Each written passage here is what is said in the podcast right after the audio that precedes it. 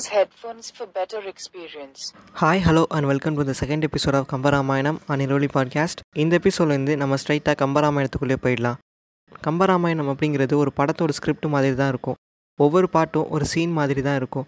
அதில் முக்கியமான பாடல்களை சொல்லி அதுக்கான பொருளையும் நான் சொல்ல போகிறேன் எந்த விஷயத்தை ஆரம்பிக்கிறதுக்கு முன்னாடியும் சாமி கும்பிட்டு ஆரம்பிப்போம்ல அதே மாதிரி தான் கம்பரும் கம்பராமாயணத்தை ஒரு கடவுள் வாழ்த்தோடு ஆரம்பிக்கிறாரு. அந்த பாட்டை நான் அப்படியே படித்து காட்டிடுறேன். உலகம் யாவையும் தாமுல ஆக்கலும் நிலைப்படுத்தலும் நீங்களும் நீங்களா அழகிலா விளையாட்டுடையார் அவர் தலைவர் அன்னவருக்கே சரணாங்களே. இந்த பாட்டு பார்த்தீங்கன்னா ஒரு செக்குலரான பாட்டு. எந்த கடவுளோட பேரையும் மதத்தோட பேரையும் கம்பர் குறிப்பிட்டிருக்க மாட்டார். இந்த பாட்டு கொள்கை ரீதியாக சில மதங்களுக்கு பொருந்தாமல் இருக்குமே தவிர ஆனால் இது ரொம்ப ஒரு செக்குலரான பாட்டு. உலகம் யாவையும் தாம் உல ஆக்கலும். அப்படின்னா என்னென்னா இந்த உலகம் முழுதிலும் உள்ள எல்லா உயிர்களையும் அவர் இருக்கிற மாதிரி கடவுள் இந்த உலகத்தை உருவாக்கியிருக்காராம். இதுக்கு இன்னொரு அர்த்தம் சுயசிவம் சார் சொன்னார். இந்த உலகத்தில் உள்ள எல்லா ஜீவராசிகளிலும் தான் அப்படிங்கிற ஒரு உணர்வோட இந்த உலகத்தை படைச்சிருக்காராம். அந்த உணர்வோடு தான் நம்ம எல்லாருமே வாழ்ந்துட்டுருக்கோம் நமக்கு எது மறந்தாலும் நான் அப்படிங்கிற உணர்வு மட்டும் மறக்காது. ஒரு சின்ன செடியை பார்த்தா கூட அதுக்கிட்டேயும் கூட இந்த நான் உணர்வு இருக்கும். பக்கத்தில் வளர்கிற ஒரு செடிக்கு இடம் கொடுத்தா எங்கே நம்மளால் வளர முடியாதோ அப்படிங்கிற ஒரு பயத்தோட அந்த செடி பக்கத்தில் இருக்க செடிக்கு சன்லைட் கிடைக்காத மாதிரியும் போதுமான இடம் கிடைக்காத மாதிரியும் வளர ஆரம்பிக்கும். ஞானம் அப்படிங்கிறது அந்த நான் அப்படிங்கிற உணர்வை என்டையர் யூனிவர்ஸோட கரைக்கிறது தான் அப்படின்னு சொல்லுவாங்க. நிலைப்பெறுத்தலும் நீக்கலும் நீங்களா அழகிலா விளையாட்டுடையார். இப்படி படைச்ச அந்த உயிரை காப்பாற்றுறதும் அந்த உயிரை நேரம் வரும்போது எடுக்கிறதும் கடவுள் தானா?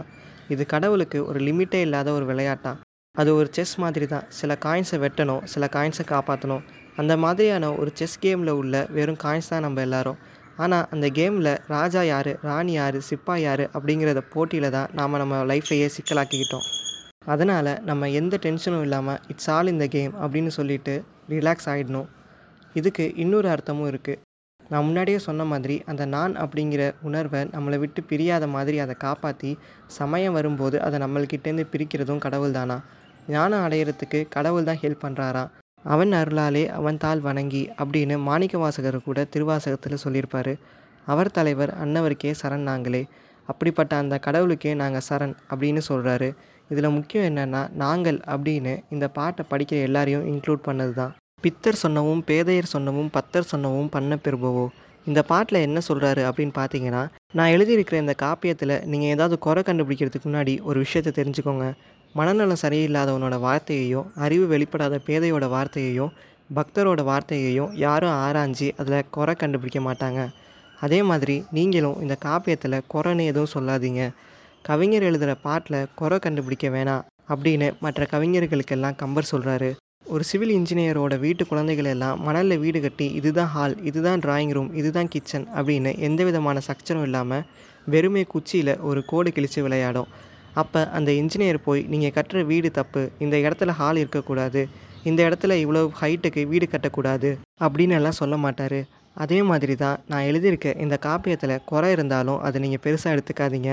அப்படின்னு மற்ற கவிஞர்களுக்கெல்லாம் ஒரு டிஸ்க்ளைமர் மாதிரி சொல்கிறாரு இப்போ நம்ம ஸ்ட்ரைட்டாக நம்ம கதை நடக்க போகிற லொக்கேஷனுக்கு போயிடலாம். நம்ம கதை நடக்க போகிற லொக்கேஷன் கோசலை நாடு நீரின்றி அமையாத உலகு அப்படிங்கிறதுனால கம்பர் முதல்ல நதியிலிருந்து இந்த காப்பியத்தை ஆரம்பிக்கிறாரு.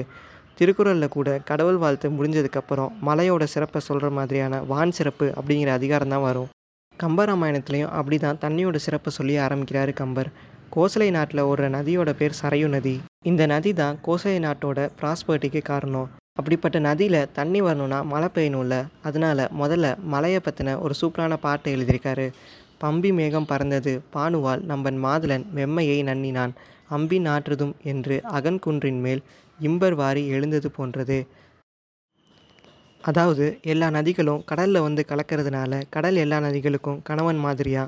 எல்லா நதிகளும் மலையிலிருந்து பிறக்கிறதுனால மலை தான் நதிகளுக்கெல்லாம் அப்பா மாதிரியா? அந்த மலை இப்போ வெயிலில் காஞ்சிட்ருக்கா. அதை பார்த்த கடல் தன்னோட மாமனாரான மலையோட சூட்டை தணிக்கிறதுக்காக மேகமாக மாறி மழை பெஞ்சுதான் அப்படி மழை பெஞ்சி வர்றது தான் சரையு நதி. அந்த சரையு நதியில் சந்தனமும் மூலிகையும் தேனும் கலந்து ஓடுமா. கரையில் இருக்க தேக்கு மரங்கள் எல்லாம் அடிச்சிட்டு போகிற அளவுக்கு வேகமாக அந்த சரையு நதி ஓடுமா.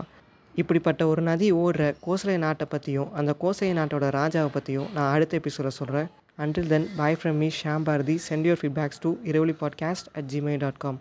I-R-A-V-I-L-I-P-O-D-C-A-S-T at gmail.com. And follow me on Insta, irrevoli underscore podcast underscore. Hakuna Matata. What a wonderful phrase. It means no worries for the rest of your days. Hakuna Matata.